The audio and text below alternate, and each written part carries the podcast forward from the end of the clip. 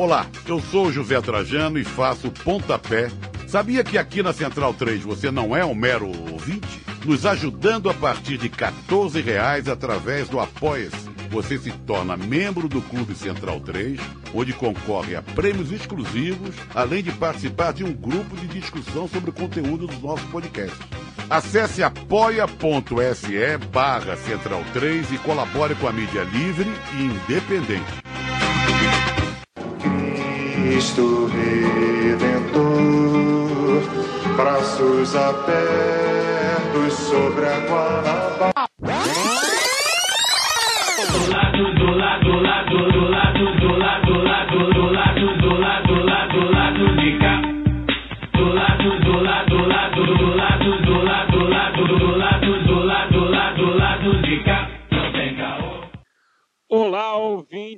Central 3. Hoje é quinta-feira, dia 4 de março de 2021. Meu nome é Alciso Canete e sejam bem-vindos ao episódio 184 do Lado B do Rio. Estou aqui no estúdio Rosa Luxemburgo com os meus amigos e uma amiga painelista. Olá, Caio Belandi. Bom momento a todos. Antes de mais nada, pedir desculpa aqui pela minha internet, talvez pelo meu áudio. Vou tentar falar pausadamente, falar é, é, de maneira um pouco mais clara, porque, enfim, eu estou aqui à beira-mar, escondido dessa loucura da cidade grande, e isso talvez é, atrapalhe aí ah, na hora de falar, né? A gente até recebeu um feedback essa semana sobre a, a questão dos nossos áudios, né? De fato, a gente precisa melhorar isso. Prometo pensar nisso a partir do, do dia 15 que eu volto de férias. É, vamos lá, né? Muita coisa para falar. É, a gente a gente tem muita coisa para debater sobre o que está acontecendo no Brasil há um ano. Não mudou muita coisa. A gente continua falando as mesmas coisas, só está piorando. É, mas é isso. A gente precisa falar. Estamos aqui para falar. Toca o barco aí. Olá, Daniel Soares. Bom dia, boa tarde, boa noite, bom momento. Programa 184, que me lembra do falecido Central Laranjeiras via Largo do Machado, que morreu de, por, por, problemas de Eduardo Paz. E fico aqui na nostalgia desta tão simpática linha que me carregou para vários lugares. É, é- essa é uma causa mortes, inclusive, muito comum em linhas de ônibus do Rio de Janeiro. Nasceu um tal de troncal no lugar que não deu muito certo também. Foi uma criança que colocaram depois um travesseirinho na cara no berço, né, para poder se livrar dela, também não ficou legal. Diferente de Caio Belandi, que está no seu escritório, que é na praia, e o que permite que ele esteja sempre na área, Fagner está numa roça transcendental. Ele está para lá do Sana, num lugar onde não é que não tem internet, não tem energia elétrica. Ele está numa, num lugar onde tudo é feito com base de burros, carroças e rodas d'água. Então, E mais não Naldo, informaremos porque ele está se escondendo é uma, uma localização secreta. Então, É, ele está num alto imposto lockdown. Um lockdown meio caipira americano, sabe? Que fica fazendo aquela preparação para o fim do mundo. O Fagner tem, tem esse perfil, tem potencial para isso, já está começando o seu projeto. Então, como ele está nesse alto imposto isolamento, nós decidimos que ter apenas nós três no programa seria uma porcaria. E vamos trazer uma amiga nossa, colunista do lado B Notícias, Évila Vanderlei. Olá, Évila. Olá, Alcídio. Boa tarde, bom dia, boa noite para todo mundo. Então, eu estou muito feliz de estar aqui, porque eu comecei a ouvir podcast pelo lado B, já xinguei o, Caio por causa do flamenguismo nele no Twitter, fiz essas coisas que não deveria mais fiz. Estou bem feliz mesmo de estar aqui debatendo no lado B, trazendo as tristezas do que o Brasil ele, ele nos obriga né, a, a viver essa depressão contínua. Então, eu espero que consiga estar à altura de vocês hoje. Só para avisar, só vou avisar duas coisas. Primeira coisa é, essa gravação está sendo feita em internets muito ruins, o que vai gerar um áudio abaixo do nosso normal, que a gente sabe que não é tão bom assim. Em segundo lugar, já começo com uma explicação, que tá com esses ois e tudo mais, voltou para o modelo antigo, por quê? Porque o nosso convidado de hoje, o Zoelson, ele teve um pequeno mal súbito aí. Tá lá, nada grave, não parece, parece que não é Covid, parece que é uma questão é, médica mais simples, mas ele não tá legal, enfim, não estava disposto para gravar, foi uma coisa que aconteceu muito em cima da hora, então a pauta caiu e ele vai estar com a gente na semana que vem. Esperamos tudo der certo com a saúde dele, e há de estar, e gravaremos o programa que foi proposto para essa semana na semana que vem. Então, essa semana a gente vai fazer um programa um pouco mais freestyle.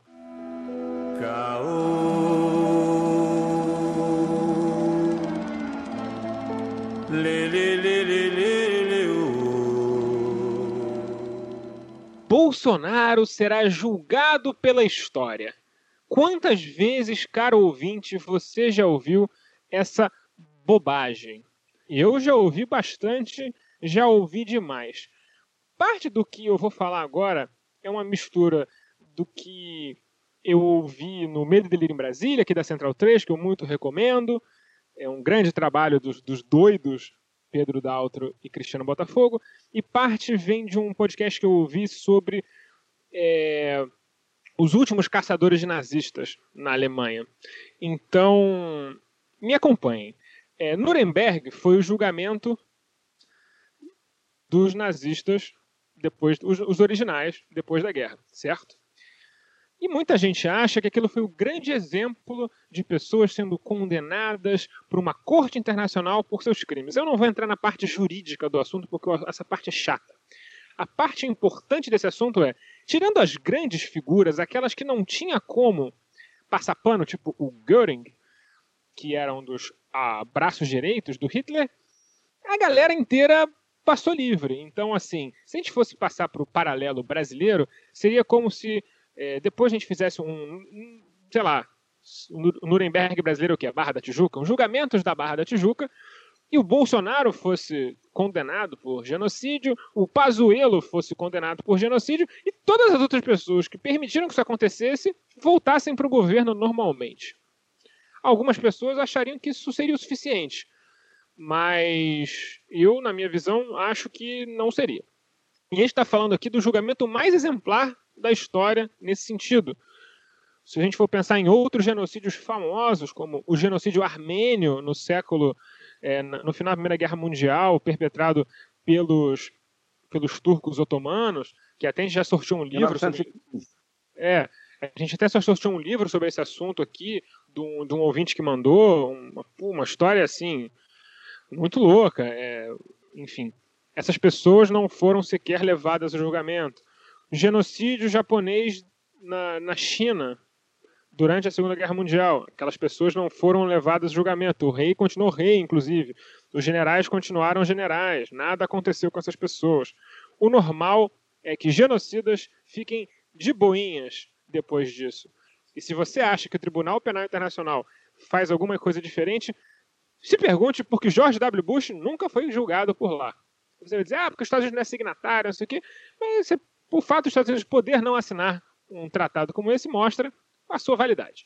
Ele tem uma utilidade muito específica, que é para condenar membros de estados falidos, leia-se, líderes negros africanos, por eventuais crimes contra a humanidade. É para isso que aquilo serve. Bolsonaro jamais será julgado por lá e por aqui também não será julgado da maneira que ele merece. Esse, a pandemia jamais será tratada da maneira que ela merece, porque as pessoas que estão no poder são aliadas da burguesia e a burguesia é sócia dessas pessoas. A gente vai entrar nesse tema mais aprofundado no final do episódio, mas eu acho que é uma coisa importante para ser dita no começo, porque amarra uma série de coisas que a gente vai tratar nesse programa. Indo, e esse assim, hoje vai ter um tema muito carregado no jurídico, então se preparem, porque tem muitas coisas acontecendo nesse mundo, então a minha voz vai encher o saco de vocês.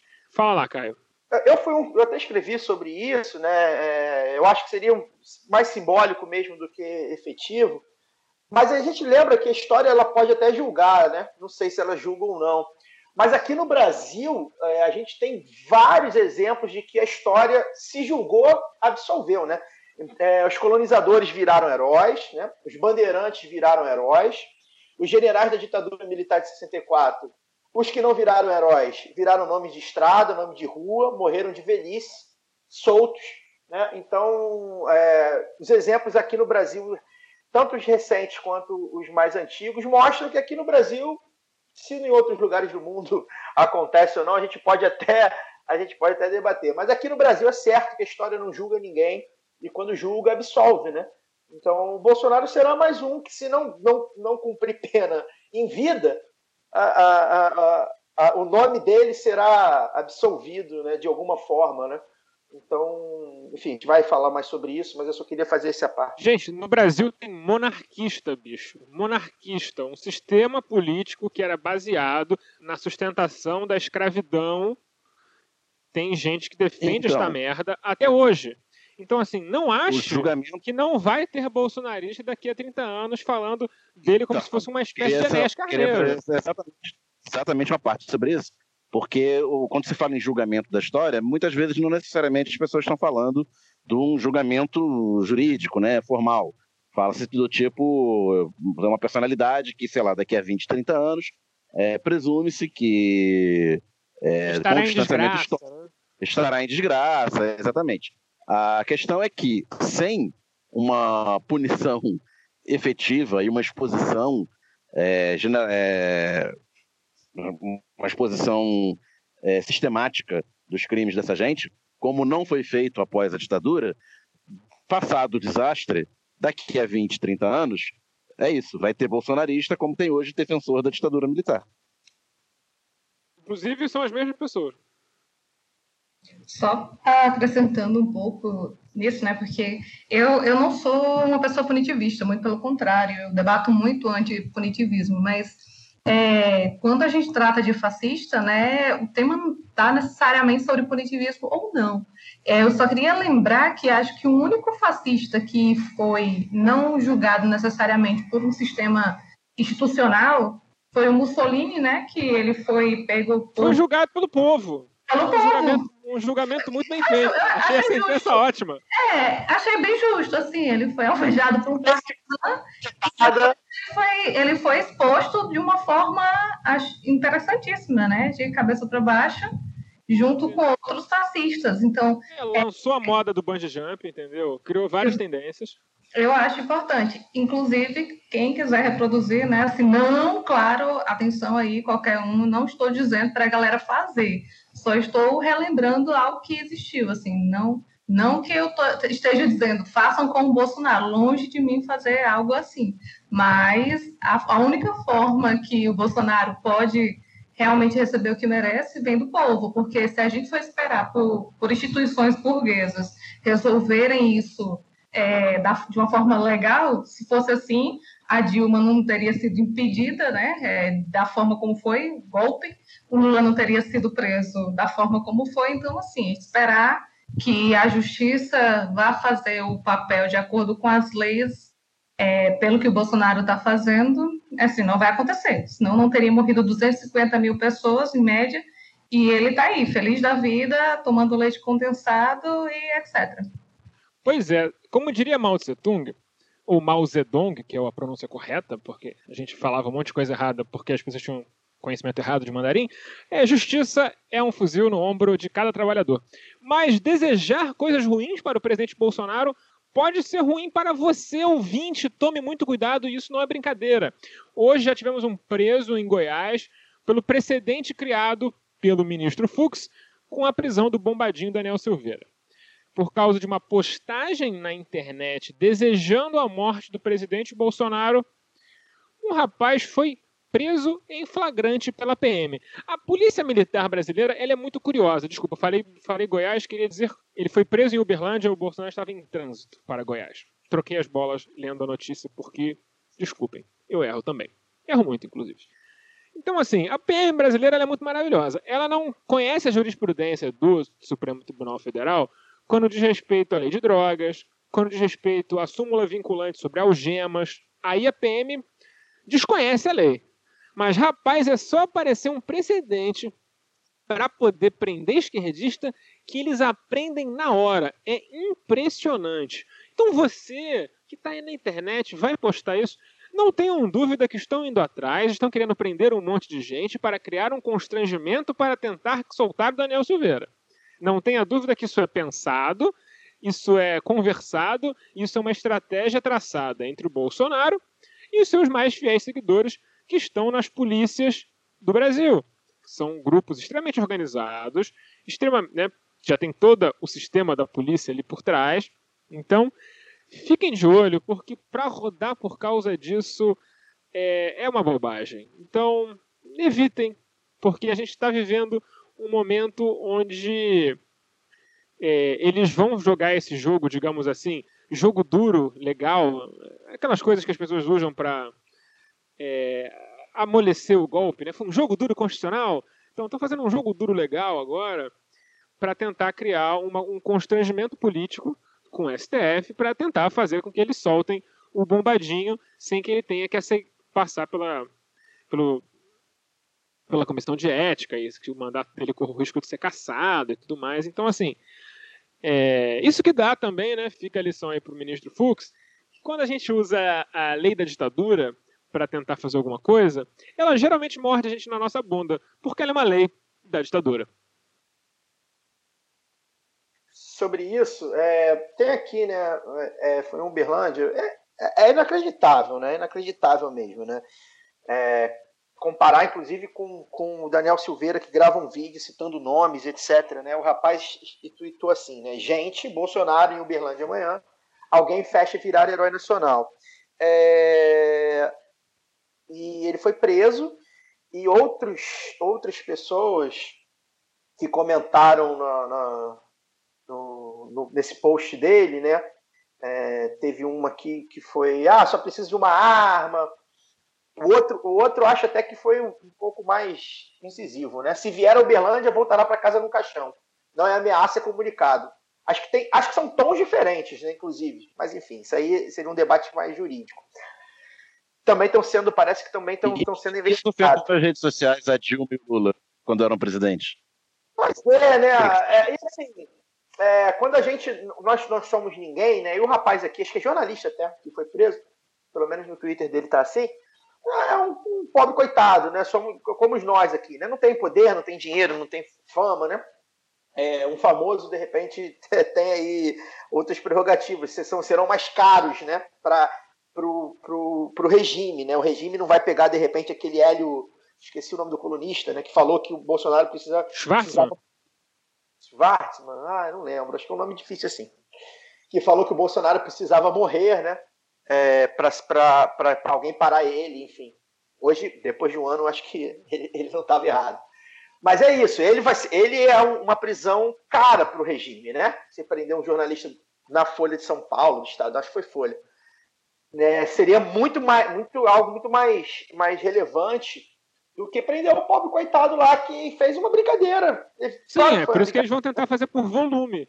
Que é muito mais fácil constranger fazendo volume com Zé Bunda do que prendendo, Exato. sei lá, alguém importante, tipo, entre aspas, importante, famoso, influente, enfim. Isso. E é isso, gente. A gente, é, a gente fala muito sobre isso, a gente conversa muito com, com é, militantes organizados, né? Eu não sou um, mas enfim, é, outros da mesa são e tal. Sobre a questão da, da, da, da de ser do voluntarismo, né? De você achar que você sozinho é, é, pode, enfim, resolver. É claro que o, a rede social vira um desabafo, né?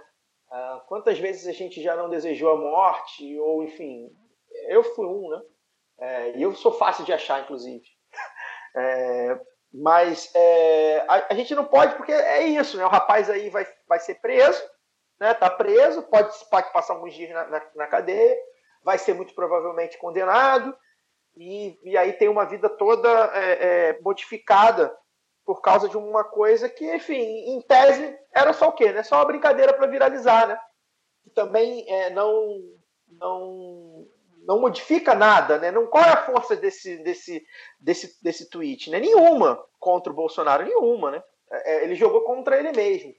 E a gente precisa de estratégia em, certas, em certos momentos, né? Claro que a gente desabafa, eu sou um que xingo pra cacete e tal, mas assim, é, é a gente precisa ter noção que a gente, cara, a, a, o PM vai chegar na gente, vão chegar dois, quem é, for mais fortinho, vai chegar dois PM na gente, filho, já era, a gente está em cana, entendeu? Aconteceu hoje também, aí a gente já vou puxar esse fio, né? O André Constantini, um líder de, de favela aqui do Rio, militante do PT, comentarista da TV 247, foi preso pela PM na Cinelândia. Ah, quando falou mal da, da Polícia Militar, a Polícia Militar estava ali, né, olhando ali o ato, é, falou... falou que, sei lá, atingiu a moral da instituição PM. Ah, é. vai se fuder, né? Basicamente, o rapaz, o André, falou que, que a PM estava matando preto pobre todo dia. E ele foi preso por isso, foi detido, né? Enfim, estava me liga assim e tal. Então é esse o nível né, é, é, é, do que a gente vive. Isso aí também não é novidade, né? Vamos ser justos. A gente nunca deixou de viver isso, mas isso está só se agravando, aumentando, né? Porque ele, o regime é isso, né? O regime Bolsonaro é isso. Ele não tem vergonha de fazer isso, né? É, é a gente falava isso. esquina se sentindo obrigado. É, e assim, é, quando o Daniel fala isso, eu acho que é muito importante lembrar que essa frase do guarda da esquina vem do Pedro Aleixo na declaração do AI-5 na ditadura militar. Então, assim, é, talvez. Pedro Aleixo, que era vice-presidente da República do regime militar. É, eu acho que é interessante uma coisa que o Fagner fala muito, muita gente fala muito, mas o Fagner fala no nosso grupo bastante, então eu acabo lembrando que ditadura não tem festa de lançamento.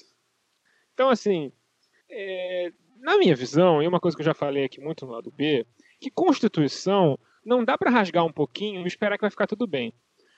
O que foi feito contra Dilma ia gerar repercussões políticas, jurídicas, práticas, sociais, muito além daquilo. Né? Gerou a eleição do Bolsonaro, em grande parte.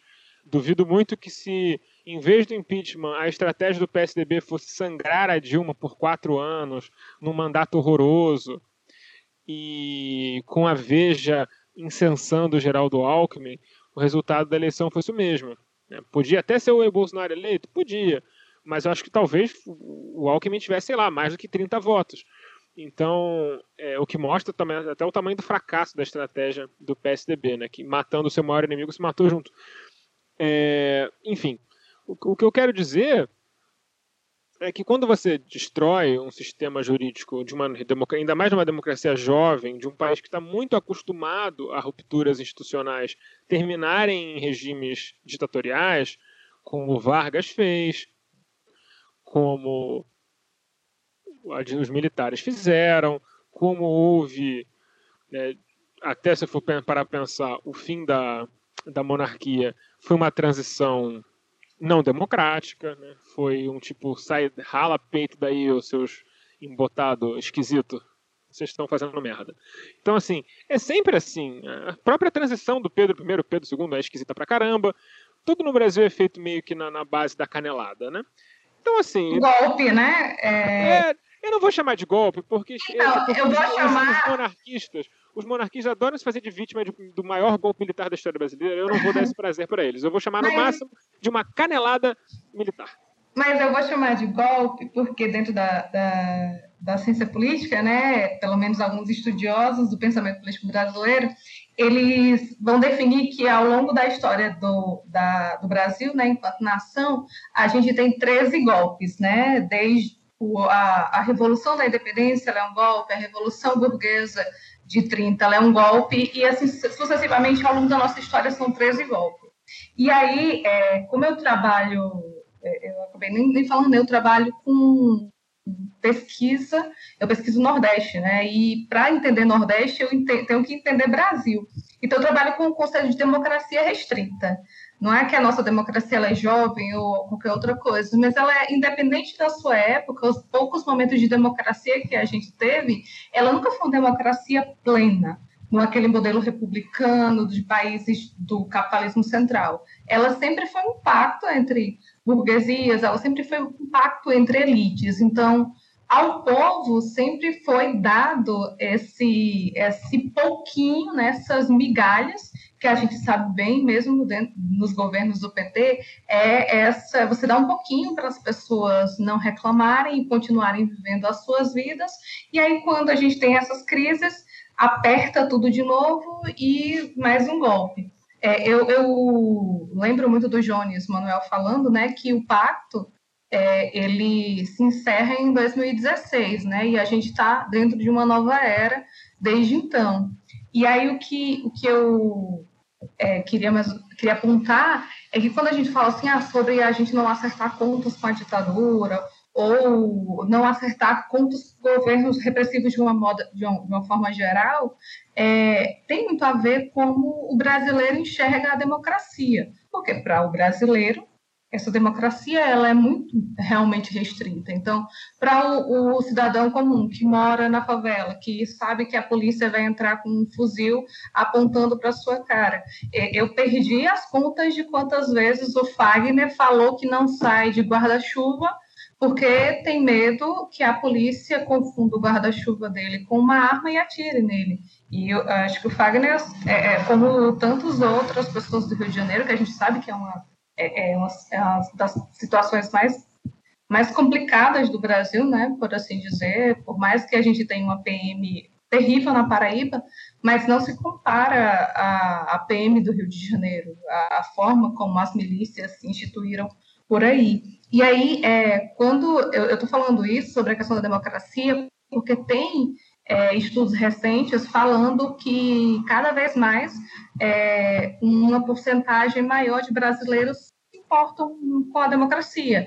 Tem uma pesquisa da Folha, que eu estava até dando uma olhada, que fala que de, em 2014, é, a porcentagem de, de, brasileiros que se importavam com a democracia era 56%, que 38% dos brasileiros eram indiferentes se, o, se era uma democracia ou se era uma ditadura. Porque, para a maioria delas, democracia não existe. Assim, democracia para quem?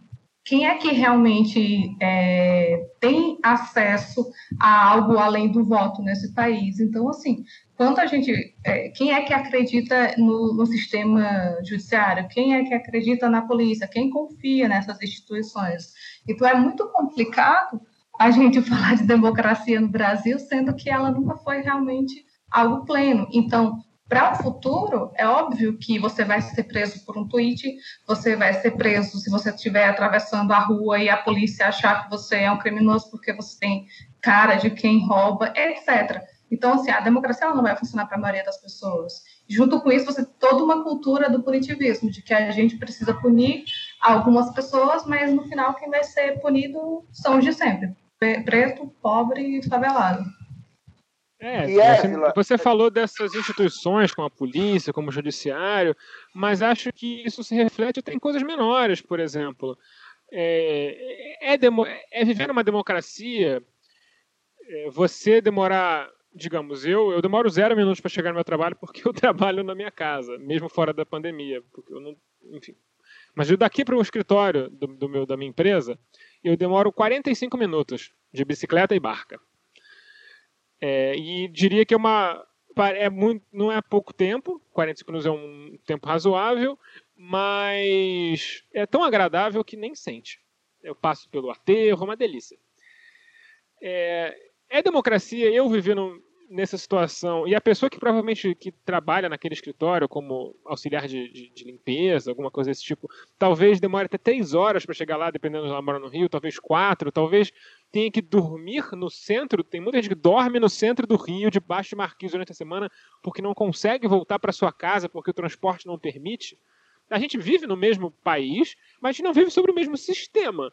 Se a gente for parar a pensar, no sistema, no jeito mais talvez analítico. Então, assim, se as pessoas não têm direito nem à sua liberdade de locomoção, e a gente né, vive numa democracia burguesa, onde as liberdades individuais são as primordiais e tudo mais, são liberdades apenas teóricas, né? Porque a pessoa não consegue nem exercitar o mais básico direito de ir e vir. Agora não consegue nem mais exercitar o direito à vida, né? Porque o presidente está matando todo mundo. Então, assim, é complicado. Por outro lado, a, a, a, o assunto que foi levantado, que a Evelyn levantou muito bem, tem um outro lado, né? Eu conversava, é óbvio que é uma percepção empírica, né? Mas é, acredito que já, já haja bastante estudo sobre isso. É, eu, eu converso muito com o pessoal mais antigo sobre a questão da ditadura militar na, na, no subúrbio do Rio, né? Da onde eu, da onde eu sou, né? E Maria da Graça, na década de 50, 60, era bem rural ainda, e come, começa a crescer só na década de 70, né? Mas assim, a sensação que as pessoas tinham, né? na, durante a ditadura militar em Maria da Graça não difere do que era antes, assim, né? Você não tem uma, você não, você não sente a presença dos militares como eram, por exemplo, nos locais de classe média, né? É, é, do centro para a zona sul, por exemplo, né? Então é uma percepção também da ditadura militar que a gente vê aí vivo, inclusive nos, nos, nos né, os que são amantes da ditadura, dos viúvos e viúvas da ditadura militar, sobre, por exemplo, andar na rua, né? Porque a, a, ideia da ditadura militar era manter aquilo ali, né? Ou seja, o nível de analfabetismo. Mas eu vou te falar, isso é mentira. Não, então, vou chegar lá. O nível de analfabetismo é, é, baixíssimo, né? O sistema de castas, praticamente, que o Brasil tinha, onde você não, não, não era. Não, não, analfabetismo altíssimo, no caso. É, analfabetismo, isso. É, o sistema de castas, né? Você não conseguiria né, é, é, ascender nem nada e tal. Então tinha essa percepção, eu converso muito com o pessoal sobre isso, assim, de Maria da Graça, porque não, não, não se chegava ali a, a, a, a, a ditadura da forma, né, como se chegava nas marchas, né, que se chegavam ali no excesso de militares e tal. É, isso estou falando de Maria da Graça, obviamente, um caso né, é, é, é exclusivo, mas a, a 10 quilômetros do centro do Rio, né, perto. Né? Então, enfim, imagina ali em outros, em outros locais. Então, a gente também tem, tem essa questão, né? Porque é, é, para o povão, o povão, cara, tá, tô comendo, tô comendo, não tô comendo, não tô comendo, tô trabalhando, tô trabalhando, não tô trabalhando, não tô trabalhando. Então, assim, a, a sensação de democracia e ditadura era muito muito tênue ali, era um negócio que era muito, era votar ou não votar, né? É óbvio que isso vai se acirrando com o tempo, né? Uh, não, não por acaso depois de 20 anos os caras largam o poder, porque isso foi se acirrando, o povo foi vendo né, a importância do, do voto e tal, embora a gente saiba que não, não começa nem termina no voto, a democracia. Então também tem isso, né? Eu vejo isso muito, muito, muito claramente. E aí, eu falando em, em golpe, ditadura, que a gente falou, né? Acho que é importante a gente frisar nesse momento aqui, né, sobre o, o golpe militar, né, uma ditadura não ter coquetel de lançamento, é, acho que é importante a gente frisar né, que o Bolsonaro hoje, hoje, né, ele não precisa fechar o regime. Neste momento, isso para mim está muito claro, ele não precisa hoje de um golpe militar, de, de, de, colocar os quartéis a favor dele, porque já estão. Né? O golpe, como a Évila falou. É um risco, não, talvez até seja um risco que ele não possa correr. Então, para ele, ele manter como está, é muito melhor muito melhor, porque assim, o golpe já aconteceu, como a Evelyn disse, em 2016 tem, tem esse golpe, o golpe já aconteceu e já está acontecendo. Né? O regime Bolsonaro não é um regime tradicional, não é um governo tradicional da nova república. Ele der golpe, ele perde as desculpas dele de não trabalhar, de não fazer porra nenhuma. Pois é. Então, e hoje, assim, para que, que ele quer fechar o regime se ele vai na televisão e fala as coisas que ele fala, que eu não vou nem reproduzir, porque, enfim, acho que a gente não é nem obrigado a ficar reproduzindo isso porque a gente está tentando no jogo dele e a gente vai chegar lá também. Mas é isso, né? Então ele, ele faz o que ele quer. Para que, que ele precisa fechar o regime? Para que, que ele precisa botar militar na rua? Né? Ele Já consegue tem... operar um genocídio sem, sem, sem Exato. Já tem as polícias trabalhando para ele, já tem as milícias trabalhando para ele. Né? Você tem várias castas de. de tem a burguesia trabalhando para ele. Isso, então tem, tem a associação de médicos lá, que, que, emite aquela nota lamentável. Conselho Regional de Medicina do Distrito Isso. Federal, que são um bando de filhos da puta que faz quem, quem, quem defende uma coisa dessa, sendo um profissional de saúde, não tem outra palavra, é um filho da puta, é uma pessoa que coloca a vida dos pacientes, pega o julgamento de Hipócrates e joga no lixo, queima, come, porque eles estão literalmente desejando dano, desejando perigo para as pessoas que eles juraram proteger. Então, assim, são pessoas que deveriam ter seus, seus registros caçados, impedidos de praticar medicina, que são uma vergonha. Então, são muitos colaboracionistas, né? É, aqui acabou de abrir aqui para mim, né? Deltan Dallagnol, Sérgio Moro, tudo isso é gente, né? E seus, seus é, é, pupilos, né? no judiciário e na ministério e tal. Cara, isso tudo, isso tudo é, inclusive congressistas, isso tudo é gente que sustenta. Mercado financeiro! Mercado financeiro que se, se beneficiou de, uma, de um grande insider trading, né? De uma grande informação privilegiada para estourar a boca do balão, ganharam dinheiro pra cacete com essa palhaçada da Petrobras. Foi um baita de um esquema, entendeu? É, então, assim, é tá todo mundo feliz, né? Tá todo mundo feliz, porra. O regime já está fechado, é bom a gente lembrar disso. É claro que até 2022 as coisas podem mudar. É, há pessoas estudiosos né, que, que acham que, que pode haver um, uma ditadura de fato né, no, no, no, Brasil e eu também não descarto. Inclusive, inclusive quando, quando o Barraci ele perder a eleição de 2022, eu não duvido nada que ele se recuse a sair do poder. Ele já está preparando isso há seis anos, que a UNER vai ser fraudada. possível, é possível. Então é isso. Mas hoje não precisa. Para que, que o Bolsonaro vai, vai, se, vai, vai colocar os militares de, de, de farda se ele consegue colocar os militares de terno e gravata nos ministérios e nos cargos, né?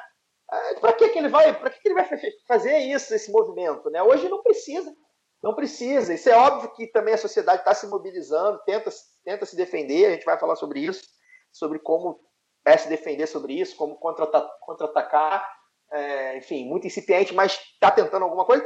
Mas para ele hoje está muito cômodo, né? Para que, que, ele vai mexer nisso? Ah, golpe militar, ditadura militar. Não, é, hoje é um regime Bolsonaro. O que a gente está vendo, a gente jamais imaginou ver com, por exemplo, Fernando Henrique, ou Geraldo Alckmin, ou José Serra, ou Écio Neves.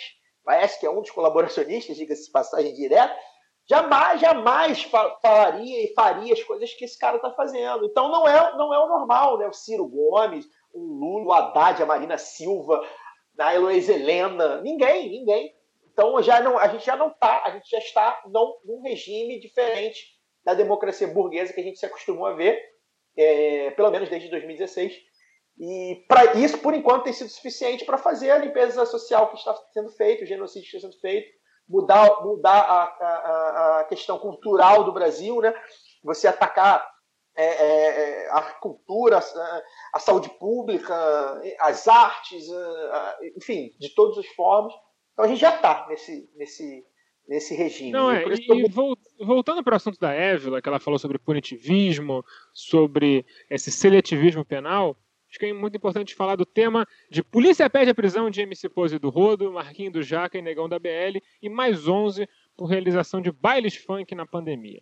Porque é o seguinte, se você mora, sei lá, em Ipanema e chama 40 pessoas para um churrasco na sua cobertura, você está ex exercendo o seu direito, a sua liberdade individual, está exercendo a sua consciência e está tomando uma decisão adulta. E aí você não pode ser punido por isso. Imagina só, se vai bater alguém lá na sua cobertura na, na, na, em Ipanema. Mas, se você for num baile funk na favela, aí o que, que você é? Você é um risco à saúde pública. Então essas pessoas estão sendo é, perseguidas pela polícia, sempre com ilações de associação ao tráfico que nunca se provam, porque prova prova é coisa de branco, prova é coisa de rico, prova não é para essas pessoas. Essas pessoas não precisam ter provas para, ser, para serem presas, né? Então, é isso, sim. É uma notícia curta, porém muito importante de ser dita, porque é isso. E você. Essa, essas pessoas, elas são as únicas que não podem aglomerar num país onde os próprios bolsonaristas defendem a aglomeração. Mas se botar a palavra funk no meio, aí não pode. Aí, aí não pode. É, porque, pelo, pelo menos por coerência, você espera se houvesse algum tipo de coerência nesse governo, o Bolsonaro deveria fazer um pronunciamento defendendo o Posê do Rodo, defendendo o Negão da BL, falando que tem direito a se aglomerar, porque, afinal, eles estão sendo os verdadeiros machos. Né? A, tem medo de vírus, usar máscara é coisa de viado, de acordo com o presidente. Então, macho é quem vai no baile funk sarrar no meio da pandemia. É macho pra cacete, né? Como é que essas pessoas não estão sendo defendidas? Por que será que elas não estão sendo defendidas? Eu acho que tem a ver com a concentração de melanina na pele delas, mas eu posso estar enganado. Eu lembro, estou uh, meio perdida no tempo desde o começo da pandemia, mas eu, se não me engano, tem um texto do Caio no, no site do lado B sobre a época, a prisão do Renan da Penha. Eu, acho que é do Caio, né, Caio? Esse, o texto do Renan da Penha, que se você pensar, as proporções são mais ou menos. É a, mesma, é a mesma coisa, né? Uma forma de prender funkeiro. Aí você só arruma um motivo diferente. E aí eu ia. É, como acredito que acho que não dá para fazer esse debate aqui, até porque a gente tem um milhão de assuntos para tratar. Aí eu queria recomendar um, um Revolu Show, acho que é o Revolu Show 83, eu até abri aqui, que é Criminologia Crítica e Abolicionismo Penal. E aí é com a Vera Malaguti, com o Jones, acho que com a Gabi Nascimento, Samuel Silva Borges, e eles vão falar sobre como é que o sistema é, legal funciona né, no Brasil e como é que ele reproduz essa. É, é, é como é que ele, ele reproduz o racismo. Por que, que 70 e poucos por cento da nossa, das prisões ela Não, 70% da população carcerária ela é preta, ela é favelada. É, acho que dois terços não é, são de prisões preventivas e que passa do seu tempo. Acho que o Alciso vai poder falar melhor sobre isso, mas é, é, sempre na mesma ótica. A gente vai prender sempre o preto, o pobre, o favelado, quando for possível, né? Vez ou outra, óbvio, vai prender um classe média que tá fez alguma besteira de, de, de, de fazer... um jovem, um jovem que cometeu um erro. É, ele cometeu um erro, assim, tipo, foi, é, é, foi burro e fez um post contra o presidente, vai ser preso, mas a gente sabe que não vai passar muito tempo na cadeia. Mas outros casos que tem, como você disse, essa pessoa fenotipicamente é, não branca, né? Ela vai ser presa por muito mais tempo se não morrer é, com uma bala perdida da polícia, né? Etc. Então, assim, é muito louco como cantores sertanejos vão fazer seus shows, é, cantor até, até engraçado, né? Porque o Jonga, que é um cara que acho que a esquerda admira muito, aglomerou durante essa pandemia, fez um show, foi bastante criticado, e por ele ter é, hoje um pouco mais de grana, ele nada aconteceu com ele, né? Além das é, críticas. Só você vê o Belo, aquele rapaz que é um notório colecionador de tênis, né? Uma coleção de tênis mais sofisticada do Rio de Janeiro, né? coleciona uhum. tênis AK, tênis AR. Ele conseguiu fazer a festa, aglomerar e sair com pedido de desculpa e dizendo que não tinha como saber que tem uma aglomeração no show ao vivo dele. Ah, claro. E é, e é isso mesmo, né? Porque a gente pode falar de racismo, mas nunca sem pensar a classe. Porque não é só porque ele é preto, mas porque ele é preto, favelado, pobre. Porque, como eu falei, o Jong é preto também, mas hoje ele tem um ele está num nível social que permite que ele faça um show, aglomere, e, e as imagens do show do Jonga mostram que tem muita gente é, durante essa pandemia, o Belo também, e nada vai acontecer com eles, mas um, alguém que não é tão famoso, não é tão rico, ou tem até grana, que era o caso do Renan da Penha, mas represente algo ainda, seja funk, favela, isso, isso jamais será permitido. É, só para emendar no que você falou, Évila, sobre a população carcerária brasileira, eu obviamente vou. Boa parte do que você falou está correto, sobre as prisões temporárias, em grande parte, todo esse conceito de, da extensão da, da preventiva e tudo mais. É complicado, essas coisas é, são, na minha opinião, extremamente maltratadas pelo, pela, pela justiça brasileira. Mas tem um dado, acho que também, que também é importante, que quase 70% das pessoas que estão presas estão presas por apenas três tipos penais: tráfico, roubo e furto. Imagina-se que o, a prisão está cheia de homicidas, mas isso não poderia estar mais distante da verdade. Então fica também essa informação que eu também acho relevante. Em grande parte da informação um amigo do direito me informou que parece que 8% dos crimes é, contra a vida, acho que é assim o termo, o termo do direito, porque eu, eu, tem uns jargões que para mim são. É, de... crimes contra a vida são. 8% só for, são investigados, eu pensei que eram solucionados, mas ele falou que eram investigados, e aí... É, mas deve ser, obviamente, obviamente tem taxas diferentes pelo país, não existe um, um, um número unificado nacional, você vê só isso em, em pesquisas de mestrados e doutorados, e como esses números são pouco confiáveis, eles acabam sendo. É, acaba que a própria pesquisa não tem uma confiabilidade tão alta. Mas o índice de resolução de homicídio no Brasil é baixíssimo, acho que é 3 ou 2%, alguma coisa assim. Então, daí você imagina, né? E, em grande parte, isso acontece por dois grandes motivos, né? Porque boa parte desses crimes é cometido pela própria polícia e não vão investigar. E, ou porque eles são cometidos em áreas onde a polícia faz questão de não participar. O Estado, não a polícia, o Estado faz questão de não estar presente, né? Inclusive, pelo contrário, acho que eu diria que a única, a única participação do Estado naqueles territórios é a própria polícia. Então, até me, me faço corrigir aqui. Então é, é uma coisa de fato muito complicada. É, e provavelmente você vai ver aí que talvez na questão de homicídios é, ainda haja ainda uma prevalência maior de, de, não pretos e não pobres dentro da, da cadeia, porque muitas vezes, como, como a maioria dos homicídios é feita por alguém que você conhece, né, a chance de você ser morto por alguém que você conhece é muito maior que por um completo desconhecido, isso vale para a maioria dos crimes, né? homicídio, estupro, lesão corporal. É, quando você alguém de classe média mata alguém, a maior chance é que seja também alguém de classe média, que também tem como puxar as suas cordinhas e fazer com que a, a justiça aconteça para essa pessoa, né? Então, aí vira um duelo de, de influências e aí, enfim, rolam mais prisões até, se você for pensar, o que é uma loucura.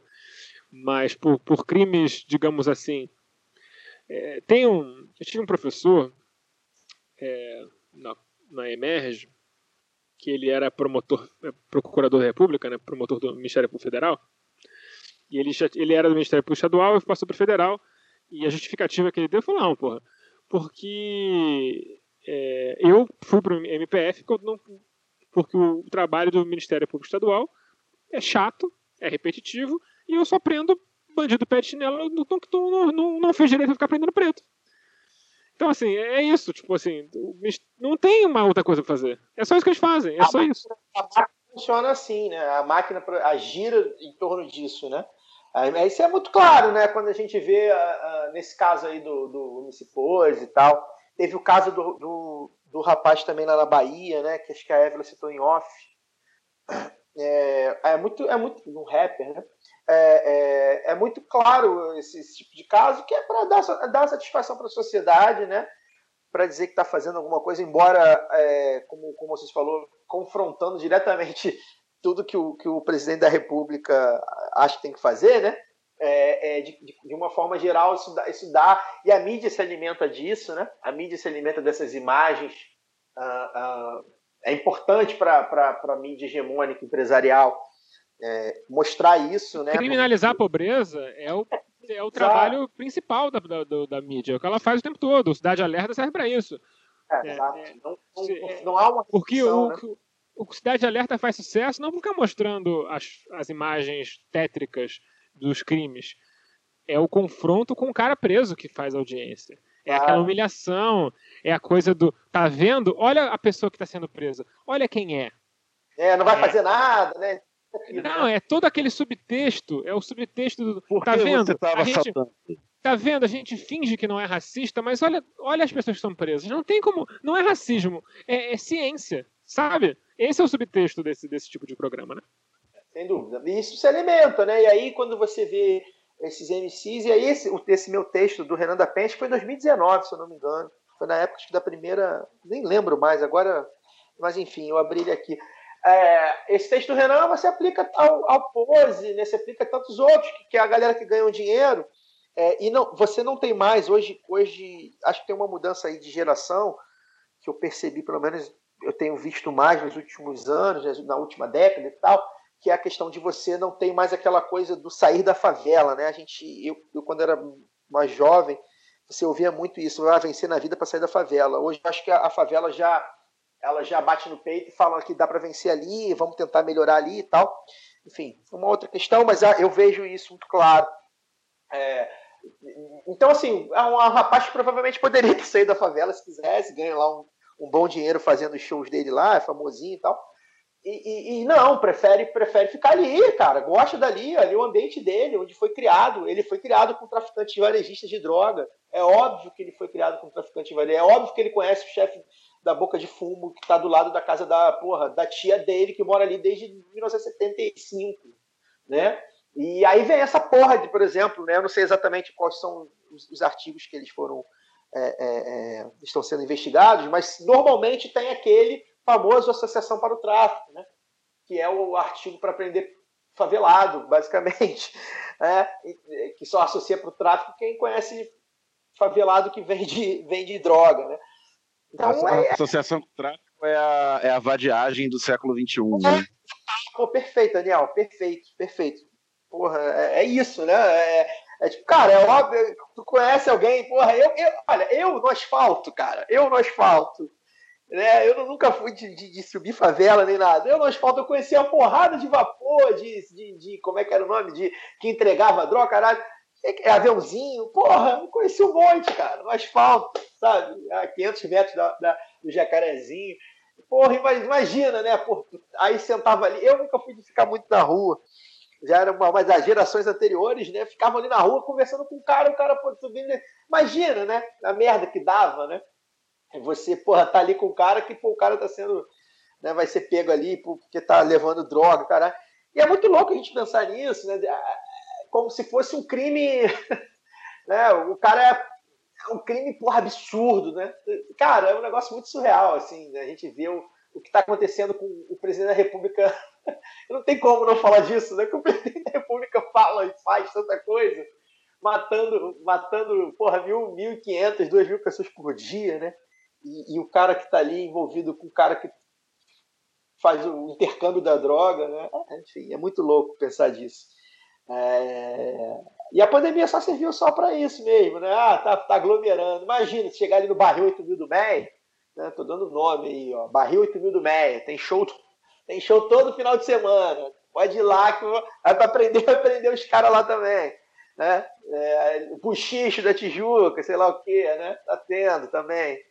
É, não vai, né? nem tem que ir também. Mas aí também na favela é, deveria ter ali um, um, um, outro tipo de pensamento, mas é isso, né, cara? A gente vive nesse, nessa, nessa coisa militarizada aí. Não, pois é, você falou do buchicho. No dia do Flamengo e Inter, né? No dia do Flamengo e Inter, que a torcida do Flamengo foi lá, fez uma aglomeração bem feia, né? Enfim, acho que não, não, não deviam ter feito isso. Mas fizeram, enfim, não adianta reclamar do que já aconteceu. Ah, só cabe criticar. E aí a galera foi. Uma galera foi pro buchicho, lotou a porra do bar. Aí cadê? Prenderam o dono do buchicho por ele tá permitindo aglomeração? Não, né? Que aí ele é só um é, comerciante. Prenderam no buchicho, que para quem não conhece o, o Rio de Janeiro, é um bar de classe média na Tijuca, bem pertinho do Maracanã, a 20 minutos a pé do Maracanã, frequentado majoritariamente por pessoas brancas de classe média alta. Mas quando o time, para ficar no, no Flamengo, quando o time foi viajar para São Paulo para a última rodada, né, que poderia conquistar o, o título brasileiro é, no Santos Dumont, teve a Aeroflá. Né, as torcidas organizadas fizeram aglomeração na praça que tem em frente ao aeroporto Santos Dumont para dar apoio, o time embarcar, né, porque não tem, já não tem público normalmente. Então fizeram essa, essa válvula de escape e galera, povão, de torcida organizada, né, de favela, periferia, majoritariamente negros, Aí teve bomba de efeito moral, teve cacetete, teve cavalaria, essas coisas. Ah, sobre isso, só, só fazer um, um rápido parte, né? É, é, engraçado, porque assim, a polícia sabe que os torcedores vão aglomerar, e a gente falou isso até na live do, na bancada que eu participei. Né? Os torcedores vão aglomerar porque estão aglomerando, as pessoas estão aglomerando desde o ônibus para ir trabalhar, do BRT, no metrô, trem, até os bares e pagodes e bailes funk. Né? As pessoas estão aglomerando futebol não seria diferente. E assim, a polícia, só que a diferença do futebol é que a, a polícia militar, né, ela tem, tem batalhões especializados para isso, né, tem, tem organização, ou te, deveria ter organizações para isso, estudo para isso. E aí chega, você sabe que vai ter a parada, e o que, que você faz? Né? É foda. Você espera aglomerar. Deixa, deixa, ei, lá, o pessoal canta, bandeira, caralho, gente pra cacete. Bem, agora a gente vai dispersar. Porque é isso, né? É, é, é, é quase uma briga de, de gangues, né? De, vamos botar assim, né? Então, assim, o torcedor organizado sabe, tô falando dos organizados, né? Sabe que vai para brigar com a polícia e a polícia sabe que vai para bater no torcedor organizado. Então é isso, né? É, é, na pandemia não vai ser diferente, gente. Não tem nada. A única coisa é que vão estar alguns, alguns, de máscara. Só isso. O resto tudo igual. Pois é, é, falando, vamos, vamos tocar esse assunto para frente, vamos falar novamente do presidente. O presidente que fala aí sobre macheza, sobre coragem, essas coisas que ele valoriza muito, que ele se identifica muito como sendo, embora não exista nenhuma evidência é, que, que corrobore qualquer tipo de garbo e coragem dele, é um grande de um cagão.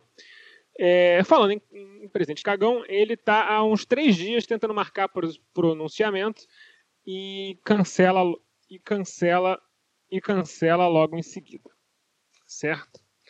É, aparentemente, que a gente está, que se diz a boca pequena e se você somar o que acontece no cercadinho no dia seguinte com o cancelamento, que é uma coisa Estão é, dizendo que eu vou ser preso por ter chamado o Bolsonaro de cagão a Évila. Vamos ver. Eu acho que, que seria interessante.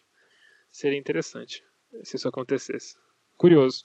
Mas é, calúnia, injúria, difamação, mesmo contra o presidente, não dá, não dá cadeia, não. Tô tranquilo. Não, não cabe na segurança nacional. Não tô ameaçando ele de morte. Homem, homem branco, vão prender um homem branco de cara aí por causa disso? Duvido.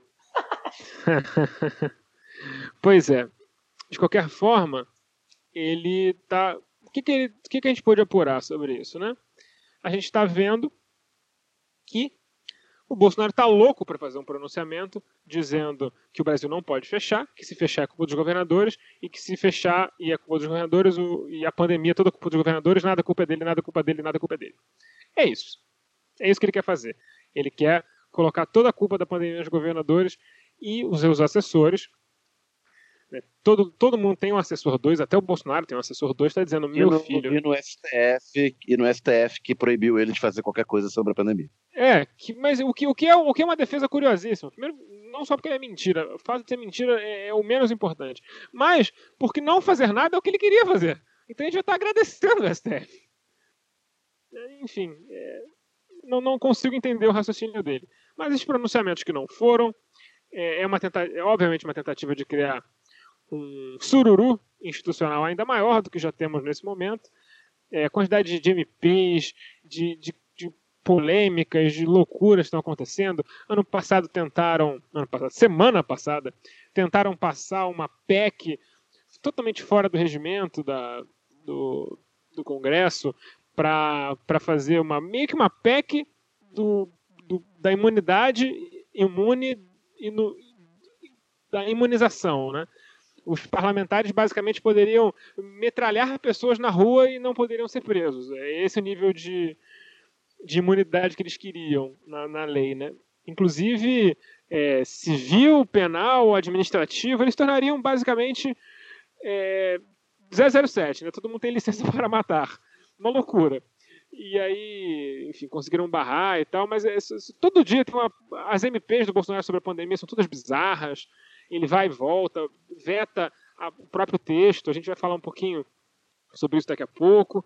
É, é, claramente é, é, um governo que está tentando é, agradar pessoas demais, está sendo, talvez não esteja sendo bem sucedido, é, e como ele não sabe, não sabe, não consegue, né, não consegue servir a todos os seus senhores, é, a coisa vai ficando cada vez mais caótica, né, porque ele não consegue entregar e ele tem que tirar daqui, botar para lá e é como se ele tivesse fazendo aquela coisa, aquelas coisas de desenho animado, né, da, que o é uma coisa meio coiote papaléguas. Ele, o, o coiote, o papaléguas consegue correr é, no ar, né? O coiote não. Então, assim, ele está no momento papaléguas, ele pode tirar o coiote a qualquer momento e tudo pode despejar da mão dele e ele ficar é, numa situação ruim.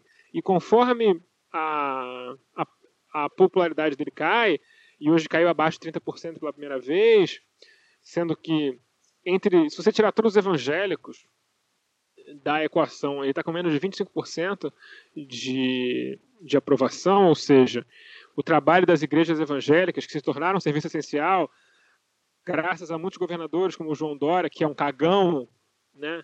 Esse é o grande inimigo do Bolsonaro, o cara que bateu de frente com o Bolsonaro foi lá e fez tudo que o Bolsonaro queria. Então, é, falta de oposição também ajuda bastante ele, né? É, então, assim, eu já vou jogar para mesa porque eu estou mudando de assunto, então vou jogar para mesa. É, como é que vocês veem essa é, essa aleatoriedade cada vez maior do Bolsonaro, essa tentativa dele é, insistentemente tentar se livrar de uma responsabilidade que claramente é dele? Como é que vocês estão vendo isso? O discurso cola. Ele, como o Caio fala sempre, ele não arredou uma linha do que ele fala de, há, há, exatamente um ano, né? Desde o finalzinho de fevereiro, início de março de 2020, quando começou a ter uh, a percepção da seriedade da pandemia, que ia chegar aqui, que eram necessárias medidas duras de, de controle, né? E de, de incentivo à economia, de fechamento é, das coisas, distanciamento social, etc.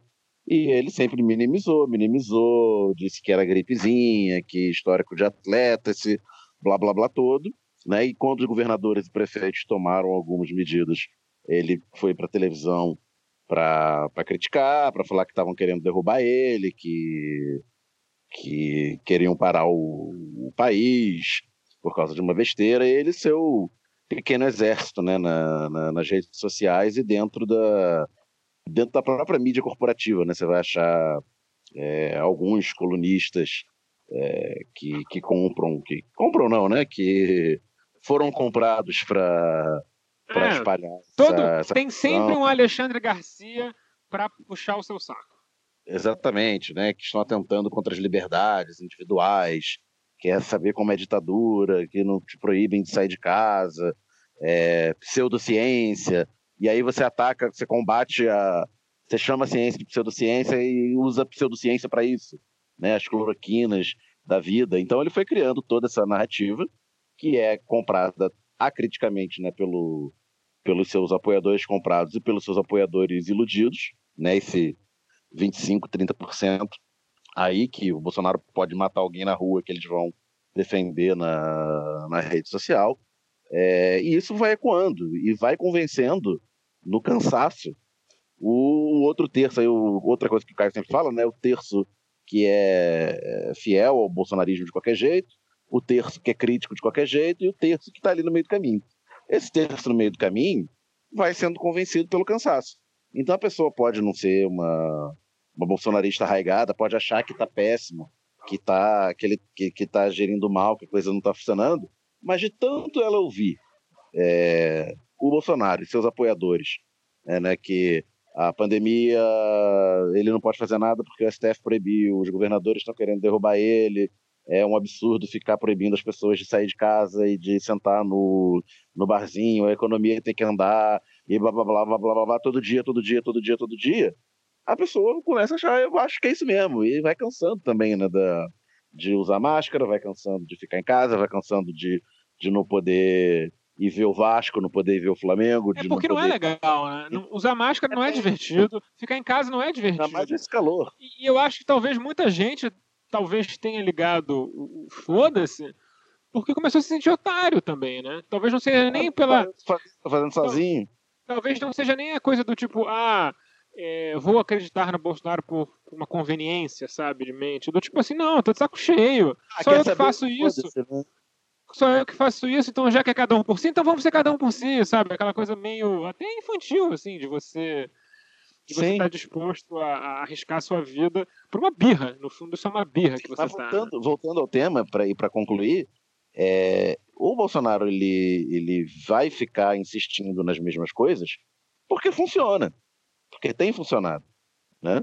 E, e vamos ver até quando é, ele vai conseguir funcionar, é, se segurar é, pessoalmente sem pisar no calo de alguém importante, de alguém grande, de alguém, aí eu digo até como corpo, né? não, não pessoa física, mas num, num coletivo de pessoas jurídicas. A hora que ele deixar de ser, ele, ele, ele vai se dar mal na hora que ele deixar de ser funcional ao, ao sistema. É, a questão é se ele vai deixar de ser funcional é, enquanto ele faz a, esse papel de, de grande bufão, né? E, e vai sobrevivendo politicamente, cons conseguindo manter um razoável capital político e de popularidade. O, o, que eu acho mais problemático é o quanto Bolsonaro ele normalizou o absurdo. Ah, pelo menos há uns cinco anos ele vem construindo é, é, vários momentos, desde, desde citar o o ditador, nossa, esqueci, o torturador da Dilma, agora esqueci completamente o nome dele. Ustra. Ustra. Ele cita o Ustra, gera aquele absurdo, todo mundo chocado, e desde então ele vai falando coisas e vai chocando cada vez. É, Vila, desde quando ele falou que queria metralhar o FHC e não aconteceu nada com ele em 97, ele só daí pra frente só se sentiu empoderado, né? Mas em 97 a gente não tinha o mesmo acesso a, a tipo assim, não é popularizado, porque ele fala no Rio, né? Tá, mas você, você entende que o FHC Entendo. ficou sabendo daquilo? Ele podia ter acabado com a carreira do Bolsonaro ali? E nada acontece, porque ele foi visto como um louco, que nunca chegaria muito longe, e ele vai poder falar o absurdo que ele quiser, e, isso, e vai piorando até que ele chega num momento em que o Brasil inteiro está parado assistindo o impeachment, fala o que ele quer e desde então ele não para mais. Então a gente está num momento em que normalizou-se tanto o absurdo que eu vejo a própria esquerda falando absurdos e está tudo bem, porque o Bolsonaro falou isso, então a gente tem que reagir talvez na mesma moeda, pensar um pragmatismo para levar a esquerda é, de novo à, à presidência e, e, mesmo que seja da forma mais contraditória possível.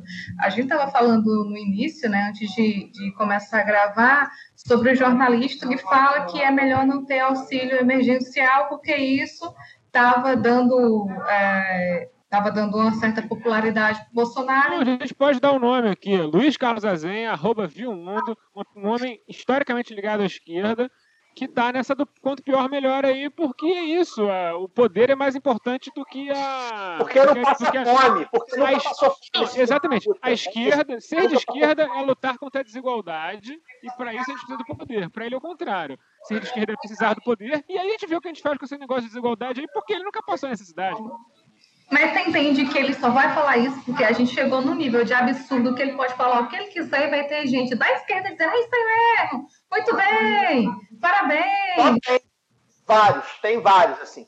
Então, é, a gente tem, tem vários absurdos também. É, eu tô, eu não sei como é a realidade de vocês, aí eu vou fazer que nem o Caio, vou, vou trazer exemplos do meu cotidiano de gente que eu ouvi estava em, em 100 mil mortes e eu querendo manter a, a quarentena, né? Eu tenho, é, por sorte, assim, eu pude manter a quarentena um tempo, depois tive que trabalhar, mas mesmo assim fiquei o máximo que eu pude em casa. Eu moro numa, numa das capitais mais lindas, não vejo a praia mais de ano, porque eu não consigo sair de casa. Mas tinha gente que queria passar todo final de semana na praia, o tempo todo para praia, academia. E eu falei, cara, fique em casa.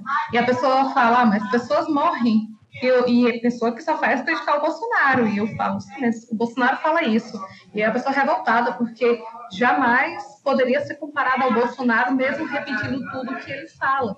Então... É, pessoa, pessoas morrem, inclusive, não é muito distante do que o Mourão falou sobre o seu herói, o Ustra. Heróis matam. É, exatamente. E, e isso faz com que é, tanto da esquerda, eu vejo isso muito da esquerda, lógico que eu puxo a sardinha para mim, né? Sou, sou, esquerda radical, sou comunista, é, me organizo em partido, e então é óbvio que eu vejo isso muito mais na esquerda moderada, é, de nós precisamos fazer o que tiver que fazer, porque 2022 está aí, então o Bolsonaro vai ser reeleito. Quando, na verdade, a gente não sabe nem se vai ter eleição. Eu ainda sou extremamente pessimista. Eu não sei se vai ter eleição. Se tiver eleição, eu não sei se não vai acontecer a mesma coisa que aconteceu nos Estados Unidos de uma invasão é, no Congresso, por exemplo, e, e, lá nos Estados Unidos, ok, a galera retirou aqueles malucos do Congresso, os fascistas, mas aqui não é os Estados Unidos. Aqui as instituições não lá já não funcionam muito bem. Aqui é que não funciona mesmo. Então, assim, quais são as chances de o Bolsonaro sair realmente do, do poder? Ou então, quem vem depois do Bolsonaro é alguém que é da esquerda? Ou vai ser um Luciano Huck? É, há grandes chances de ser ou Dória. Então, assim, a gente está muito perdido se ficar esperando só pelas eleições. E isso me, é o que mais me entristece nesse momento. A eleição não vai nos salvar, o Lula não vai nos salvar, gente. Eu sinto muito. Eu sei que vou ser xingada bastante, eu sempre Estou xingada quando eu falo que o Lula não vai salvar ninguém, mas só quem pode salvar somos nós mesmos, se organizando e lutando contra, contra o que salvou. Oi? O Lula não se salvou, né? Foi preso, perdeu o direito político. Né? Como é que ele vai salvar a gente? É, assim, eu salvou? acho que assim, a gente pode, é, exatamente, a gente pode até ser cretino e falar, o cara não conseguiu nem se salvar. Vai salvar quem? Não, não conseguiu, não conseguiu. Ah, enfim. É, Évila quer terminar? Eu, eu, não, rapaz, acabou o programa não, você tá maluco? Eu já, já terminei, que bom que vocês disseram. Eu fiquei com receio de falar assim, mas o Lula nem se salvou, ainda bem que vocês falaram. É verdade, é verdade. A gente aqui, eu sou um cara que todo mundo sabe a minha admiração pela figura política do Lula e não escondo, mas a verdade é essa. Ele tá aí achando que as instituições vão salvar ele, né? Tomara que ele é, enfim, esteja certo, apesar de não estar e esteja vivo também para isso, porque a história também não adianta chegar daqui a 10 anos com o Lula morto e aí a gente falar, assinar lá, olha, o Lula era inocente mesmo, tá? Porque às vezes acontece isso, porque é, é cruel o sistema nesse ponto. Eu queria falar sobre isso. É, ser, é o contrário da história ser julgada. É ser absolvido pela história também não adianta de muita coisa. Não adianta, de, depois de morto, não adianta.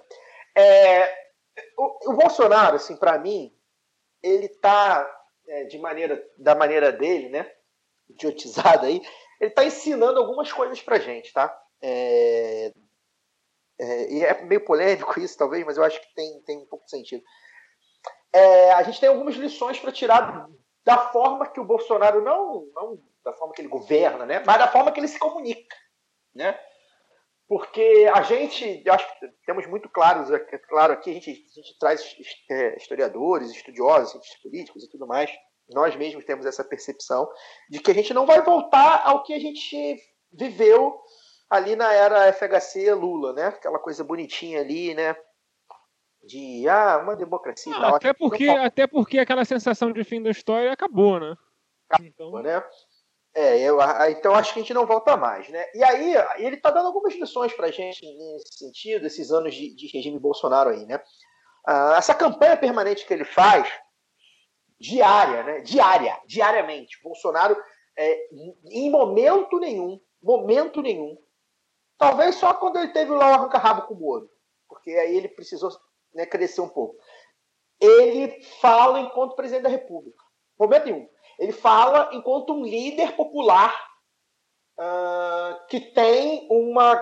E voto, né? Teve bastante voto. Ele fala como candidato. Um líder, como candidato e como um líder popular, que ele é. E aí a gente vai ter que né, entrar depois, de repente, nesse assunto. Mas ele é um líder popular, carismático, né? Acho que é, é a expressão que se usa. Ele está falando com o público dele. E ele, em momento nenhum, momento nenhum, enquanto presidente, e talvez até antes, ele arredou o pé no que ele achava e no que o público dele queria ouvir. Em momento nenhum, o Bolsonaro se desdisse do, em, em termos é, ideológicos, vamos dizer assim. Né? Ele, ele, ele desdisse várias coisas, né? mas conforme a onda foi né, se, da cloroquina, ele falou lá e tal, mas é, né, aquilo ali é, é medido, né? É medido. As palavras são medidas. Eu nunca disse para tomar cloroquina. Eu só dizia que poderia tomar cloroquina. Né? O querer e o poder, né? Isso é, isso, é, isso é medido. Porque na hora que o povo vai defender ele, né, que tem a parte da galera que vai defender ele, é isso que eles falam, tá, gente? Eu não sei se acho que nossos ouvintes, muitos não têm contato com bolsonarista. Eu acabo tendo mais indiretamente hoje, graças a Deus, diretamente nem tanto. Mas é isso que acontece. Né? É, é, isso, são os detalhes da, da, da, da do, discurso, né? da, do, do, da ortografia do português, né? do, do, discurso, das palavras. Né? E, ele tá, e ele não arredou.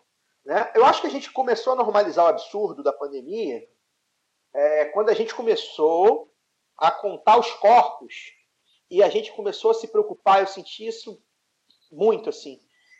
É, a gente começou a se preocupar quando passava de mil. Eu acho que ali a gente perdeu o controle completamente de uma disputa de narrativa.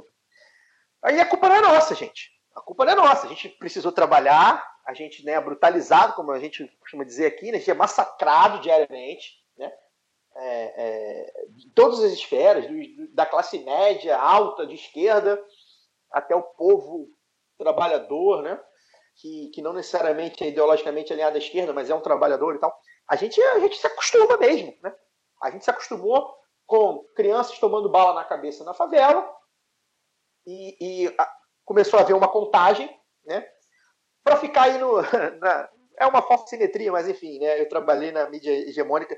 A gente, a gente normalizou quando a gente começou a contar números de, de policiais é, militares, principalmente mortos, né? Embora a gente saiba as diferenças, mas a gente começou, ih, 100, e chegou a 100, normalizou. E na pandemia, a gente normalizou quando a gente começou a falar que estava chegando ou que passou de mil. E agora, né, um ano que se passou, a gente está se assustando de novo quando está chegando a 2 mil. Ou vai passar de 2 mil, provavelmente, nos, nos próximos dias. Né? E isso pode chegar a 5 mil, a 10 mil mortes diárias. Né? Isso aí virou número, né? Aí é, a, a, a, gente acabou ali é, dando, dando uma tônica que estava, estava 800, pô, 800 mortes por dia, né? diminuiu. A média móvel, sei lá o que, trimestral do caralho é 4, semestral não, trimestral lá no IBGE. A média móvel semanal, né? Pô, diminuiu e tal. Só que caralho! Significa que, porra, 200 pessoas a menos morreram, né? 800 pessoas ainda estavam morrendo, né? É, e, É, e cara, essa sabe, sabe o que isso parece? É, vou falar de um outro genocídio, já que a gente está no tema, esse é o tema do, do programa, né? É, o genocídio sérvio na Bósnia tem um episódio que é o, o massacre de Srebrenica, ou Srebrenica, como se fala em português, onde mais de 8 mil pessoas foram mortas meio que simultaneamente numa vala. Já tinham cavado a vala delas, né, onde elas seriam enterradas. É, e grande parte delas, é, os soldados, eles não se deram ao trabalho de metralhar elas, porque seria muito impessoal, né? Eles foram lá pessoalmente e usaram arame farpado e facas para enforcar e matar as pessoas. Estou falando de mulheres e crianças aqui, inclusive. É, é de uma crueldade, assim, de um nível é, inimaginável.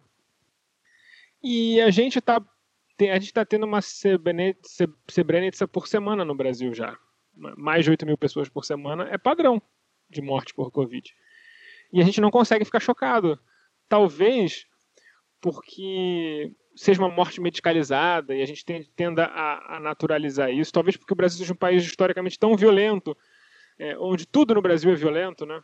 Ah, o trânsito no Brasil é violento. O Brasil é um dos campeões mundiais de morte no trânsito.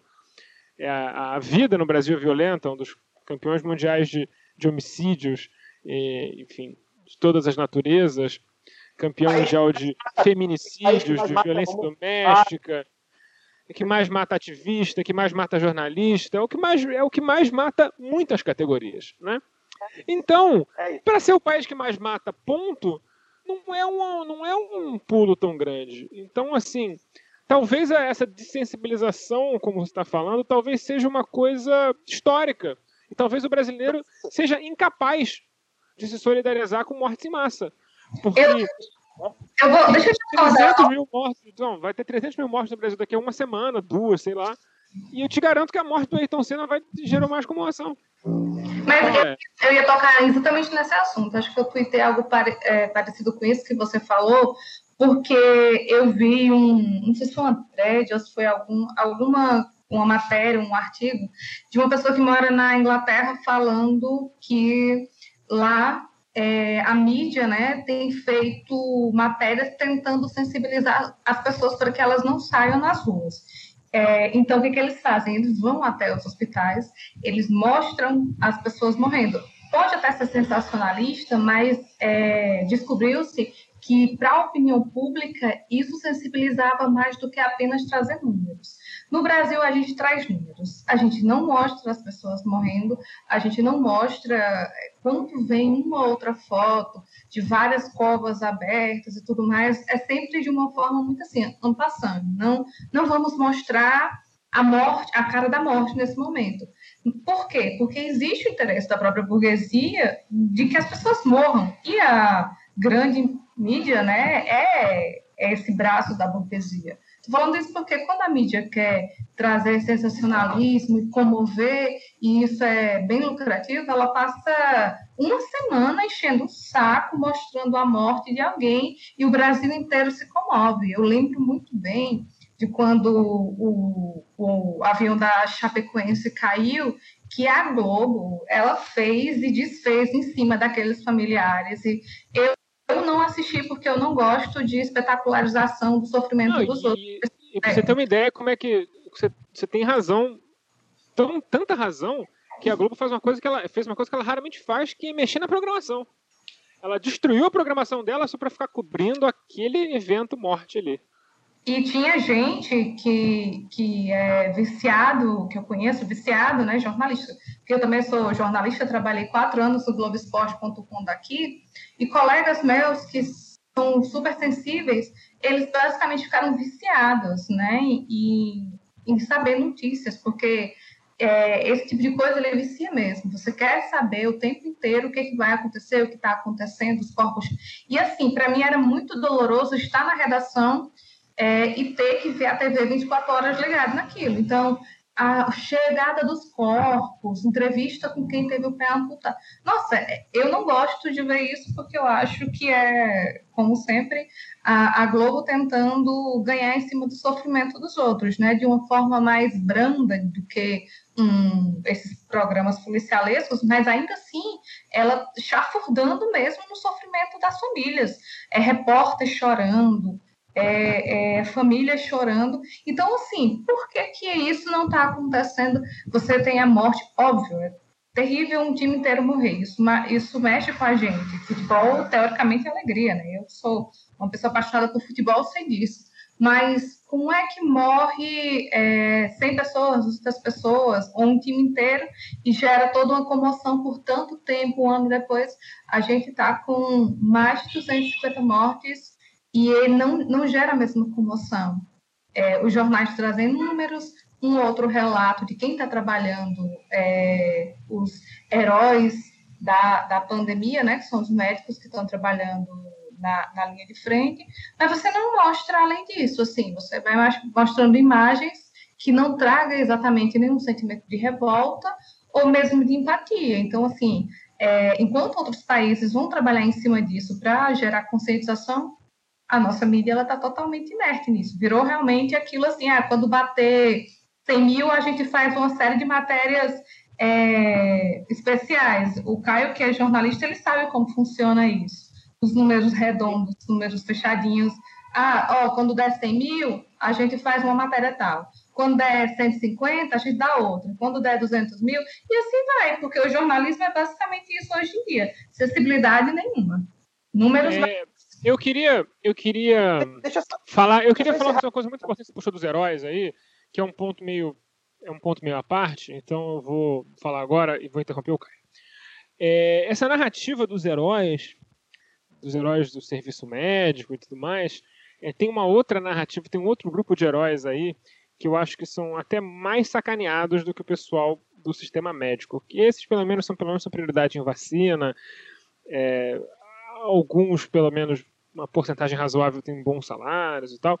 Mas eu queria falar dos entregadores, dos funcionários de, mercado, de hortifrutis da vida, de, de, de, digamos assim, serviços essenciais, dos lixeiros, dos, dos maqueiros, que esses sim ganham muito mal. É, essas pessoas são chamadas de serviços essenciais, são os heróis e tal. Mas já já perguntaram para elas se elas querem ser heróis? Porque assim, o, que, é o herói? O herói é o cara que sacrifica, né? Então, eu tô dizendo para você, olha, vá lá, garoto, você é um herói, se sacrifique por nós. Isso é uma, de, de uma crueldade, isso é de uma perversidade com as pessoas, absurda, né? Porque eu tô dizendo que essa pessoa, é, ela precisa se sacrificar por mim. A sociedade, entre aspas, clama por esse sacrifício. Então vá lá, seu entregador. Fique 20 horas na rua entregando é, é, supermercado para as pessoas, porque a gente precisa. E você, você, o seu corpo, ele é matável, ele é morrível, ele é, ele é perecível. Então é você que vai fazer isso. Isso, isso é de uma crueldade tremenda. Falta muita reflexão sobre isso, inclusive na esquerda, sobre essa crueldade, sobre essa desumanização dos, entre aspas, trabalhadores essenciais.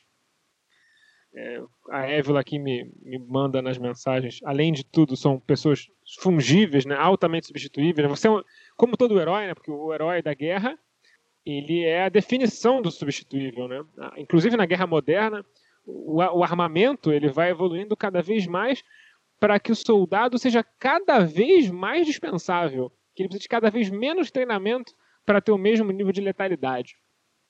E eu não vou entrar numa parte militar aqui porque seria chato. Mas essa é, tem, a coisa já. Rapidinho, fazendo uma citação aqui, tem uma música do Ira, dos anos 80, chamada Receita para se fazer um herói. E eu não vou entrar aqui na letra completa, mas o último verso é serve-se morto. Mas a gente está vendo que essa crueldade, ela não. Eles usam essa crueldade como uma oposição ao bolsonarismo, é uma loucura. Porque, no fundo, é a mesma ideologia. É a mesma ideologia de que o corpo pobre, de que o corpo desprovido, ele é sacrificável. O Bolsonaro está sacrificando eles ativamente. Os liberais, grande parte de uma certa esquerda progressista. Não é algo que eu tenho visto também, e é algo que eu não tenho falado na internet. Eu deveria falar mais, eu ando meio.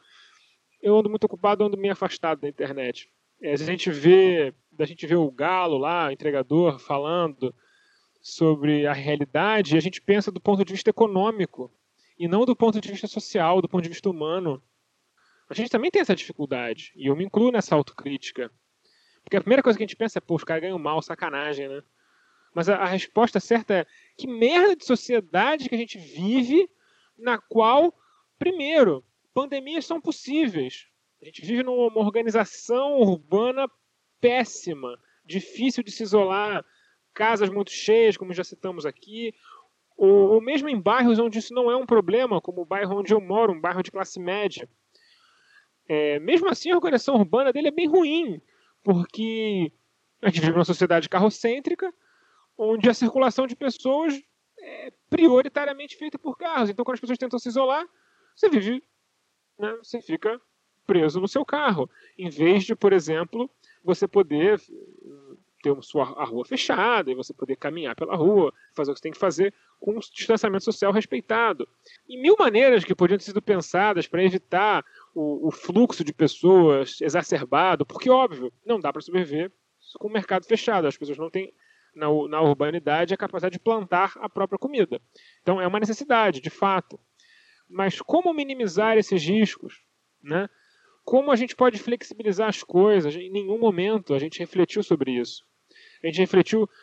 A gente pode refletir do jeito mais, ah, puta, capitalismo é uma merda. Mas existe uma série de coisas menores que a gente deveria pensar e uma série de soluções que a gente deveria pensar. E nada disso tem sido feito na esquerda. Em grande parte porque a esquerda também tem feito um grande esforço de não pensar e de só reagir. E reagir é muito ruim. Por que, que a maioria dos esportes tendem os times ofensivos a serem vencedores? Porque jogar de forma reativa no longo prazo é altamente ineficiente. Imagina um time de basquete que joga na retranca. Não faz o menor sentido. Né? Mesmo no futebol, que é um esporte de baixo número de, de, de pontos, isso no longo prazo não funciona. Então, é, no, na política não é de ser diferente. Então vamos lá. Então, para concluir esse assunto, para concluir o podcast de hoje, é, a gente vai voltar para um tema que amarra tudo, né? Que a gente já falou sobre a vitória do Bolsonaro, a narrativa do Bolsonaro sobre a pandemia é vitoriosa, a gente tem que reconhecer isso, porque reconhecendo a vitória é que a gente traça estratégias para a nossa vitória. Ele consegue fazer as confusões dele legislativas, ele, ele banca o que ele tem que bancar, como a gente já falou aqui. Mas acho que para concluir isso, acho que é muito importante a gente falar de como ele jogou contra ninguém. O principal adversário político do ponto de vista midiático, do ponto de vista de enfrentamento que o Bolsonaro teve nessa pandemia é o João Dória, PSDB de São Paulo. João Dória hoje faz as medidas muito parecidas com o que o Bolsonaro deseja, né? Igrejas abertas, comércio aberto. Ah, que oposição é essa que não consegue se opor? A gente está falando aí, tem vários governadores de ditos de esquerda também que também estão falhando. Isso vale para todos. Todos eles se abraçam no mito do protocolos de segurança. Isso vale para uma infinitude de, de lugares onde não existe nem protocolos nem segurança. Não existe essa, essa ideia de segurança sanitária. É, segurança sanitária na Covid é muito simples. É só as pessoas não estarem perto uma das outras e todo mundo de máscara. Esse é o básico. E esse básico não é cumprido. Porque no momento que você abre um shopping, você não existe protocolo de segurança, você ficar respirando o mesmo ar durante 10 horas. É a definição da antissegurança. Então, cria-se essa fixação. No Brasil, criou-se uma fixação sobre a elusiva transmissão por superfície, que é passar álcool gel e tudo resolve. Já foi provado por A mais B mais C mais D de que isso é, representa uma infinitesimal porcentagem dos contágios. Você consegue, pode lamber o, corre, o corrimão de um hospital que você provavelmente não vai pegar Covid, mas não recomendo que você faça isso por, porque é nojento nessa situação, então acaba que o Bolsonaro consegue lutar contra ninguém, porque no fundo o que ele defende são os interesses da burguesia. Alguém discorda? É, não, na verdade, não podemos encerrar eu... o programa. Não, fala, É, Não, boa noite. Eu vou complementar, é, não, não, não discordo, não. É, eu acho que assim, a gente fala muito de. A gente faz muito aqui a, a autocrítica da esquerda institucional, partidária, né? A gente tem muitas. Nem tanto autocrítica, mas crítica, porque, né? enfim, não somos nós. Mas a gente, a gente critica bastante, mas eu acho que tudo se resume à falta de organização de um projeto, né? Acho que. Eu já falei isso aqui algumas vezes, acho que o, o Ciro Gomes é, é, é, quem mais tem um projeto de, de país. É um projeto embora, ruim, mas é um projeto. A gente pode até discordar e tal. Ele, ele, e acho que ele se apega pouco no projeto de país e, e acaba querendo é, entrar em outros confrontos. Né? Acho que ele deveria ser mais propositivo, porque ele tem esse projeto de fato. Né? É, enfim, isso aí seria um outro ponto. Mas a gente, a gente não sabe o projeto de país, né? É, por exemplo, do próprio PT, né, cara? É, o projeto, o projeto de, de país do PT é soltar o Lula e eleger o Lula, né? É, a gente não sabe é. o projeto de, do PSOL, né? Uh... O projeto do PSOL é. é não tem, não tem, a gente sabe que não tem, né? Então, assim, como, eu acho que para. Como, como, disse um amigo meu esses dias, ele trabalha na Petrobras e a gente estava comentando, né, lá, as atrapalhadas lá do, do Bolsonaro na substituição do, da presidência e tal. É, esse amigo meu falou: tá na hora de quem quer a vaga colocar o carro na rua e dizer o que faria no lugar. É isso, né? Então acho que, acho que é, esse é o princípio básico, né? Porque é isso, a gente está reagindo, a gente. É, é, você, né, o Haddad, quando a gente votou lá no Haddad desesperado, a gente votou pelo ele não, né? Pelo anti-Bolsonaro. Não é pelo Haddad sim. Né? É sempre bom lembrar isso. É porque numa eleição assim, se eu pudesse não escolher o Haddad, eu não escolheria. É, né? A gente teria, gostaria de ter outras opções. Então, eu acho que gira em torno disso, né? De um projeto, de, de, de que, que vai ser feito, né? E aí eu não sei juridicamente o que os, os governadores poderiam ter feito mais e tal. Eu vou até quero, quero ouvir a Évila falar um pouco por causa da, da questão do, dos governadores do Nordeste, tudo mais, como é que como é que ela vê isso, né? Aqui do Sul Maravilha, a gente talvez tenha outra percepção, é, porque de fato não há é, é, no sul, no sudeste não há ninguém de oposição, né? Não há governadores de oposição nem prefeitos de oposição em lugar nenhum. Né? Embora o Calil até não, tenha. Tem prefeito de oposição. O Calil é o prefeito de oposição. Só que ele não é, bate no não. Bolsonaro. Ele só faz o dele. É, exatamente. Exato. Ele tem o um projeto dele, né, inclusive. É... Mas é isso. Mas ele não é oposição ao Bolsonaro. A gente não pode dizer que é. Nunca foi. Na prática, é, então, gente... do ponto de vista da pandemia, é, né? É, da ponto de vista da pandemia foi. É, enfim, então é, é, a gente aqui, cara, assim, esperar do Dória, gente, pelo amor de Deus, né? É, é, e eu vi muita gente, a gente já falou sobre isso, acho que a gente, a gente poderia fazer um programa só sobre isso, não vou me estender. Um monte de gente de esquerda falando do Dória, do Dória. Pelo amor de Deus, sabe? Fez o mínimo do mínimo, parabéns. Tem, tem o Butantan ali do lado, irmão. Eu não sei se o, se o, se o governadores de estados é, não mais tem. pobres só Rio e São Paulo tem institutos é? desse tamanho. Então, pelo amor de Deus, gente, tá, vamos, vamos devagar e quando, né? Ele garantiu a, a, vacina, então, pô, que bom. Era o mínimo, né? O mínimo do mínimo do mínimo do mínimo do mínimo. Né? É, é, é, ah, tá na frente do Bolsonaro? Porra, até o pouco da, do chiqueiro tá. Porque quer ser vacinado, porque não quer morrer, né? Então, é isso. A gente acha que faltou projeto, faltou oposição, porque a gente não e aí eu quero que a Évila fale sobre o Nordeste, talvez ela tenha uma visão um pouco mais como está lá, né? Acho que a gente, a gente acaba deixando passar muita coisa que acontece lá mesmo, isso é importante ouvir alguém que está lá. Mas aqui do Sudeste, ninguém, do Sul, do Sudeste, pelo amor de Deus, né? Pelo amor de Deus, ninguém, não tem ninguém é, pronto para isso, para fazer esse confronto de, de ideias com o Bolsonaro nos governos e nas prefeituras das capitais.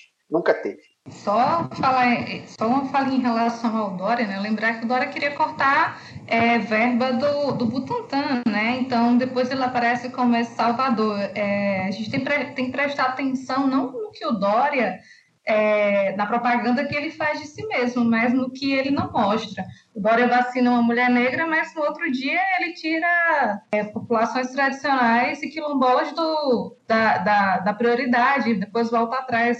Então, assim, ele mostra o quanto ele quer é, ser oposição ao Bolsonaro, mas não é nem um pouco, né? Ele é o Bolsonaro, só que um pouco mais limpinho é, outra coisa é que a galera da esquerda realmente ele precisa abraçar qualquer pessoa. Não sei se vocês lembram da época que o Mandetta era essa salvação, o Mandetta era ali no Mandetta que queria acabar com o SUS, porque é totalmente ligado a plano de saúde. Em. Mais do que mais do que achar o cara lindo, é qualquer pessoa de direita que aparece, a esquerda levanta os braços e fala: "Putz, a gente vai ter que votar nesse cara". Do nada assim. Do nada. Ninguém provoca, ninguém fala nada, já estão já estão lá na urna apertando na cabeça deles. É, nossa, esse é melhor do que o Bolsonaro. Você fala, cara, esse estava com o Bolsonaro. Peraí, tem um pouco de paciência. É, em relação ao Nordeste, é, o consórcio Nordeste, quando foi lançado, né, é, eu lembro inclusive do, do videozinho de lançamento como Nordeste lindo, é, tua maravilha e, e tudo mais. E é muito complicado, né? Acho que dá um programa inteiro para falar só sobre Nordeste é, em relação a isso, mas muitas vezes é mais fachada do que algo é, material. Até porque os governadores eles batem muita cabeça. Isso é muito encabeçado pelo Flávio Dino, que até então tinha, tem, acho que algum planejamento mais a nível nacional, mas em termo concreto, o consórcio Nordeste não não tem feito nada muito, muito com, com muita substância, não. É, a situação daqui, por exemplo, de João Pessoa, de Recife, Natal, que são, é, são lugares mais próximos e que eu consigo acompanhar melhor, é, é terrível. É, a gente entrou agora num, num, tipo de toque de recolher que vai das 10 da noite às às seis, sete da manhã e é o que tem, mas os bares eles podem abrir de nove às 16 horas, 17. Os dois últimos candidatos à, à prefeitura de João Pessoa eram dois direitosos, um inclusive fascista, que se tentava se apoiar em Bolsonaro e não venceu, mas as duas plataformas vinham com a dizendo que não ia fechar a cidade por causa da pandemia. Recentemente na Bahia, é, o, a prefeitura chegou, né, a Secretaria de Esporte chegou a querer suspender um dos jogos, acho que era Bahia e Santos, e depois voltou atrás e falou que vai ter campeonato baiano e Copa do Nordeste normal. É, São Luís e, e, Fortaleza foram das primeiras cidades do Nordeste a, a chegarem em estado de calamidade. Teve, saiu uma notícia, não sei se foi hoje ou ontem, falando que Fortaleza vai ter, vai ter um pico gigantesco agora em abril, né? Que a contaminação vai ser de 12 a 22 de março, porque as pessoas continuam aglomerando, porque nada está sendo fechado, é, e assim vai. Não tem realmente nada sendo feito, assim, diferente do que o governo. Lógico que eles não são irresponsáveis ao ponto de dizer que é uma gripezinha, mas em termos de ações efetivas, aquela que se espera da esquerda, de fechar as cidades e promover algum tipo de, sei lá, de salvar vidas mesmo das pessoas, você não tem. Então, assim, o consórcio do Nordeste mesmo, ele, ele é algo mais simbólico do que algo concreto. Dizer assim, ah, o consórcio Nordeste fez essa ação para barrar, fez oposição ao governo do Bolsonaro entre já chegou alguns momentos que eles se reuniram com o Bolsonaro. E, e tem, é, é, é, muito complicado, porque, infelizmente, a forma como o Brasil é feito, você, você é governador, você vai ter que conversar com o presidente, porque senão você não recebe verba. Enfim, não tem esse, essa oposição como eles tentam mostrar, não, só para dizer isso. Até porque o, o governador da Bahia né, é chamado de Bolsonaro do PT. Acho que Algum, acho que vocês devem. Com razão. Porque, né, quando é, a polícia militar lá de Salvador atirou na, em, 12, em 12 garotos da periferia, ele disse que às vezes a, o policial, o PM, é como um artilheiro na frente do gol, que às vezes ele erra. Isso não é algo. Não, assim. não, eu acho que ele falou que o artilheiro na frente do gol tem que, tem que fazer o gol. Acho que é uma coisa do tipo assim, ele tava batendo palma é, pelo, é, pelo é, massacre ele, do Cabula. Isso, e ele, mas ele fala que às vezes erra, às vezes tem que fazer o gol, alguma coisa assim, que é um vídeo, ele não é algo que a gente está inventando sobre. Então, é, tem que ter. Eu, eu, sempre costumo falar isso, acho que falei isso também quando a gente fez um. um fez no Baião de Dois, um só sobre, sobre as eleições, que se acredita muito que o Nordeste é progressista e vai salvar o Brasil porque votou no PT.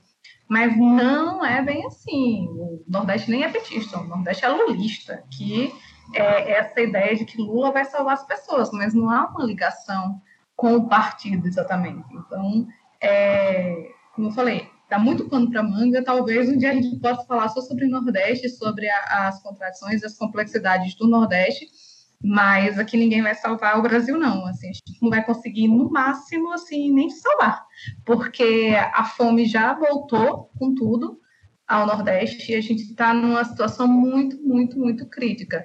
É, quando você, eu acho que foi o Caio falou alguma coisa sobre o FHC, que foi um pouquinho melhor, para o Nordeste não. É, a gente tem Faltou luz os caralho, porra. A gente tem relatos, assim, de que quando pensa em ditadura militar, quando pensa em FHC e tudo mais, é, o que mais se fala é sobre o êxodo, a, a migração do pessoal da, do Nordeste, principalmente do sertão, eu sou sertanejo, de uma cidade a, a cinco horas de João Pessoa, e, e, a questão da fome é algo muito sério. É, em 2018, se não me engano, foi 2019, eu fiz uma matéria, eu ganhei um edital da, da agência pública para falar sobre fome. Quem quiser se interessar, se interessar, tem essa matéria, que é A Fome Volta ao Sertão. E lá é, eu entrevistei algumas pessoas da parte mais pobre da, da cidade de Pombal, que foi vista em 2015 como a cidade modelo, porque tinha conseguido chegar mais próximo do objetivo do milênio, que inclusive é a minha cidade, a cidade também de Celso Furtado. E aí é, eu entrevistei uma senhora que fala que quando ela era criança ela comia farinha para ir para a escola, farinha com café, que era o que tinha. E hoje em dia ela jamais imaginava, imaginaria que voltaria a essa situação e ela volta a essa situação. Doze anos depois, muita gente voltou a pedir comida de porta em porta. Então, assim, a questão da fome, ela é muito real. E, e, quando a gente fala assim, ah, mas os governadores são progressistas, eles vão fazer diferença em termos concretos, não é bem assim. A, a fome ela tem crescido muito, muito, muito por aqui. Então, é muito complicado debater isso em termos de eles vão salvar alguém. Não vão. Não estão salvando o próprio povo. É, com o próprio Lula, encerrando todos os temas amarrados nas últimas duas, três falas que a gente fez, o que eu acho muito elegante, muito maravilhoso, e é por isso que esse foi o lado B do Rio 84. Estamos em todas as redes sociais, participando, postando, temos muita atividade, evitando ser preso pela PM. É, no nosso site, lá do tem texto da, da Lana de Holanda, texto muito bom, recomendo. É, boa noite, Évila. Gostou? Fizemos, te tratamos bem? Ah, vocês são maravilhosos. Eu acho, me sinto um pouco mal porque eu acho que eu falei mais do que o, do que o, o Daniel, né? Mas... Não, você falou, falou bem, falou bem, falou bem. Daniel sempre, Daniel sempre se orgulha de ser o minimalista. Você tem, você veio para falar.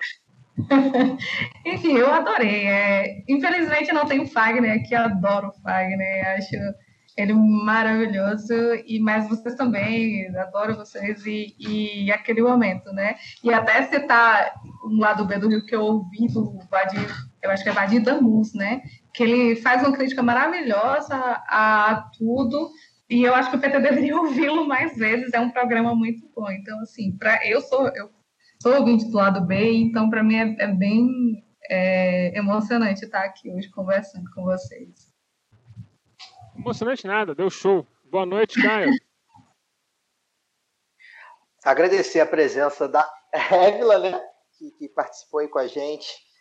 É, acho que traz aí um novo olhar, a gente que está tentando aí é, mostrar novos olhares, é, não só femininos, mas também de, de, de, outras regiões e tal, novos sotaques, né? Acho que o papel da mídia independente é esse, né? É, também, né? Também. É, e aí, só dois recadinhos, né? Eu vou ser obrigado a falar de novo o nome daquele ouvinte. É, o Paulo Milatias e o Felipe Boquete de Oliveira Braga ainda não responderam meus e-mails, né?